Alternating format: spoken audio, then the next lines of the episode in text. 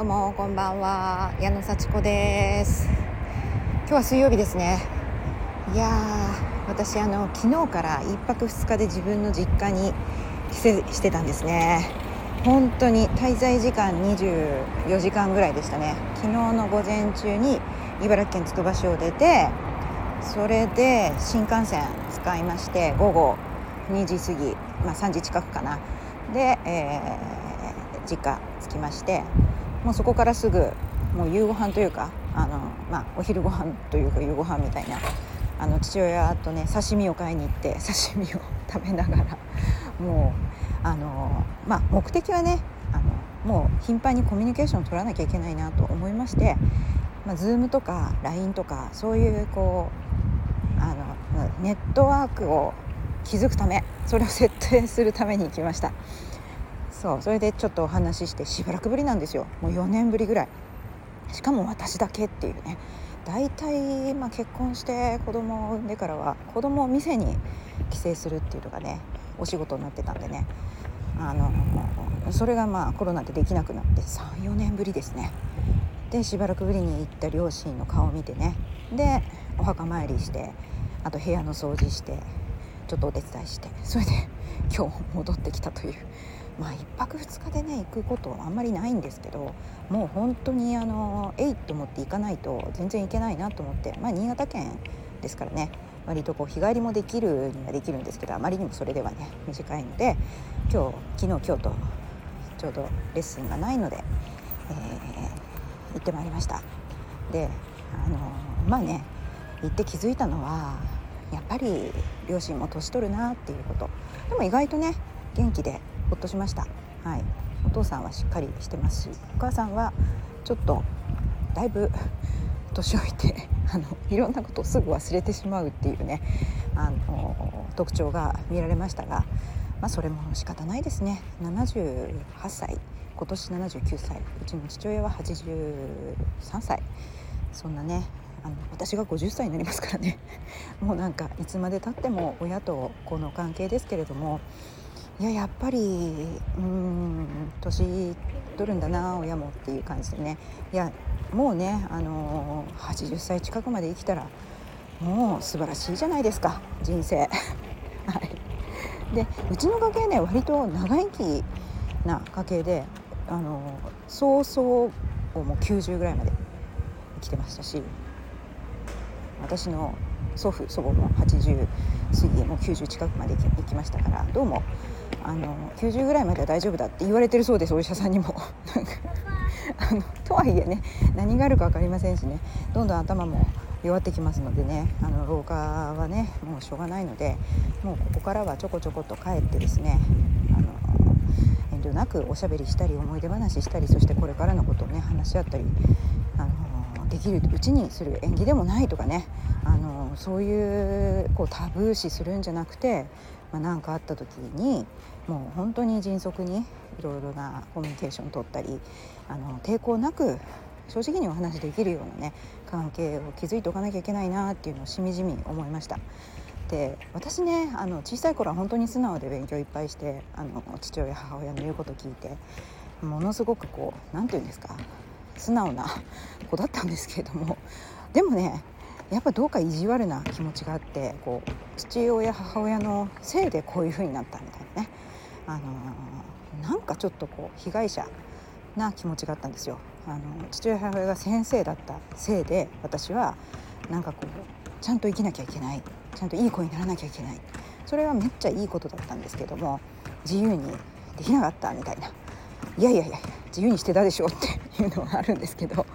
なんかこう人の目を気にしてね正しくいなきゃいけないみたいなので肩肘張って頑張ってきたみたいな全部親のせいだっていうのをねちょっと被害者になってたんですよ。でもねあのいい道を選んできたんですよ私、うん、多分ねできないことは避けてちょっとできそうなことばっかりやってきました。失敗しないように。なんかそういうようなねこううんちょっとずっと被害者でスーッとひがみ根性があってずっと意地悪な幸子さんだったんですけどもあのまあね50歳を前に仕事もまあ辞めて、まあ、ずっとね、まあ、情熱を持ってやってきた仕事も辞めてしまってまあそれで本当にやりたいことやろうなんて言ってインストラクターになってですね 体を動かす毎日なんですけれどもまあ大胆ですよね。でまあ自分とねもうとことん向き合ってこれからの人生は本当にやりたいことに時間使おうって思ったんですよね。なんかそう思っていろいろやっぱりコーチングをね学んで実際実践してみたりとかあの自分のねこうなんかやりたいことを本当に心底やって自分を認めてあのしっかりあのせ、えー、幸せについて考えようとか目標って何だろう目的って何だろうみたいなことを自分の存在価値は何だろうみたいなことをねここ1年ぐらいずっと本当に真剣に考えてたわけですよ。でそれをやっぱり実行して行動にも移してっていうようなことをやってたらちょっとその昔のひがみ根性がね強く出てた小さい幸子さんがねどんどんやっぱり素直な本当にいい子のなんかいい幸子さんにね変わっていったなって感じました。で父親も「あなんかちょっと変わったね」って言ってました、ね、前は本当文句ばっかり言ってたと思います。わがままに。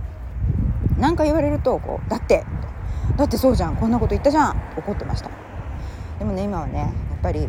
お母さんにもありがとうって言えるし逆にありがとうって言わないお母さんに対してお父さんにたまにはありがとうって言いなよとまで 言えるようになりました。で何言ってんのってプンプンされながらもねあのお母さんも元気でねっていうふうに心からねあのなんか感謝を伝えつつ、ねぎらいの言葉をね言うことができたんですよ。前はそんなこと言えなかったですね。なんかお母さんのせいで私も頑張らなきゃいけないのに何も私悪いことしてないのになんでそんなこと言われなきゃいけないのみたいな。もっと子供を大事にしてあげなさいよって言われた時にはねなんでそんなこと言われなきゃいけないのって反発してました。ね、でも今は本当にそうだな自分のことばっかり考えて子供のことをあまり考えてなかった時期あったなって思って素直にねあのちょっとわがままだったなって反省しますしね。でもこれからだっていくらでも良くなれるし仲良くね本当に本当にいい関係をね築くことができると信じてコミュニケーションをとって信頼関係をねさらに構築していくっていうことができると思ってるのでそのためにちょこちょこ帰ったり、まあ、そうそう帰れないのでこうネットワークを使って、まあ、IT にね iPad を2人とも持ってるんですよ。で超古かったのでなかなかねあの LINE が入らないとかね。Zoom が入らないとかそういう端末もあったんですけどもなんとかパソコンも立ち上げてやり方をねあの学んでもらってこういうふうにすればできるからって言ってねちょっと定期的にあの子供の顔とかも動画でねビデオでね見れるからって言ってあとアルバムも共有したりしてね、まあ、そういうのもね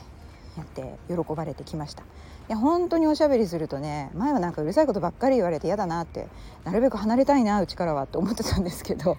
まあね子供を合わせるのは喜ぶからあのー、連れて行ったっていうようなね感じだったんですけどもなんか自分に対してあんま干渉してほしくないなとかって思っていたんですがやっぱり本当に私のことを思ってくれてるんだなっていうのも感じたし私も家をきれいに保ちたいしこうお父さんお母さんのためにやっぱり楽しくねこう貢献したいなって思ったので本当心からね楽しい滞在でした。あのもう本当に実家との関係難しいですよね。あの近いからこそいろんなわだかまりもあるしね。あの昔のことを思い出せばねあの後悔も多少はあるしこうしとけばよかったとかあるかもしれないです、うん、でもいいことしかね覚えてないですね。でね母親がどんどん昔のことを忘れていくんですよねそんなことあったっけ？とかって 言ってねちょっと寂しいなって思うんですけど今日言ったこともねすぐ忘れちゃうかもしれないです、うん、でもありがとうって言えたし、うん、やっぱり本当に短い1泊2日だったけど帰ってよかったなと思います。思いのほか本当に喧嘩もせずにちょっとねちょっとイラッとすることもあったんですけど なんか人のせいにされてあのセットしたねあのセットアップした iPad でなんか自分の好きな曲が聞こえなくなったとかって言われてそれは私のせいじゃないんですけどもそれちょっと人のせいにされたような気がしたんですけどそれはもう受け取らない、うん、私のせいじゃないことは分かってるから。というようなね感じでこう人のせいにするっていうのもね自分のせいにされたっていうのを受け取らなければ心平穏に入れますから。そんな感じでねあのとっても楽しくあのお話しすることができてよかったなと思います。うん、皆さんもどうでしょうかね。やっぱりいつどうなるか分かんない。50歳の私が80歳の親にねえ今更ありがとうっていうのもあれですけどやっぱりありがとうって言えるっていうのはすごくいいことだなと思いました、うん、なのでねまたどんどんコミュニケーションをとっていい関係をね築いていきたいと思います。今日も聞いてくださってありがとうございました。じゃあまたね。